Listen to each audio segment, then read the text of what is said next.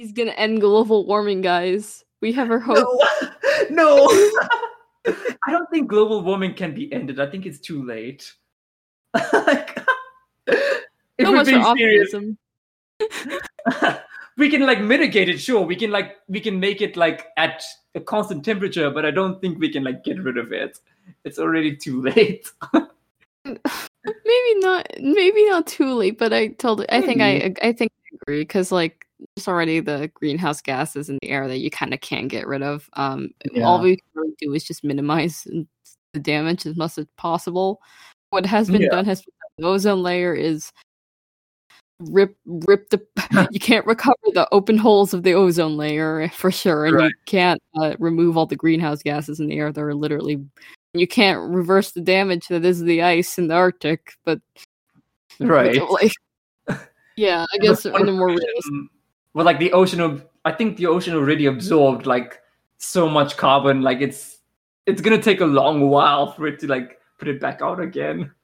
and this is why we're all thinking of going to mars well, once you ruin one planet you just ruin the other yes, that's exactly what I'm thinking too. Like if you go to Mars, it's gonna ruin that one. So we should just all go in the ocean and like build Atlantis again. oh my gosh yes please wait a minute why don't we just all live underwater Yeah, that's what I that's what I think. Like instead of just wasting people like time going to the moon, just we have the ocean here. yeah we only know like 2% of it right Yeah, like I think there's a I don't know if this is a myth, but like we know more about the universe like outside the earth than we do our own ocean.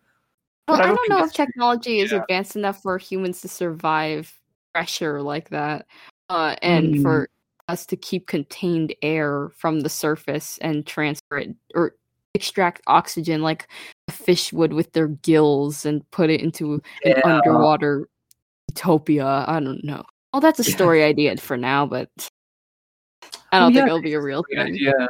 Hmm, environmental engineering story. Cool. I guess it's copying from Atlantis, but like it's not in the sense of like there's no like mer people or just like sirens and stuff like that. It's actually just humans being humans. right. I don't know. just underwater or something. I don't know. And the water all around them is polluted. We're just coming up with a story idea on the spot. Yeah, don't you dare steal any of it, otherwise we will sue you.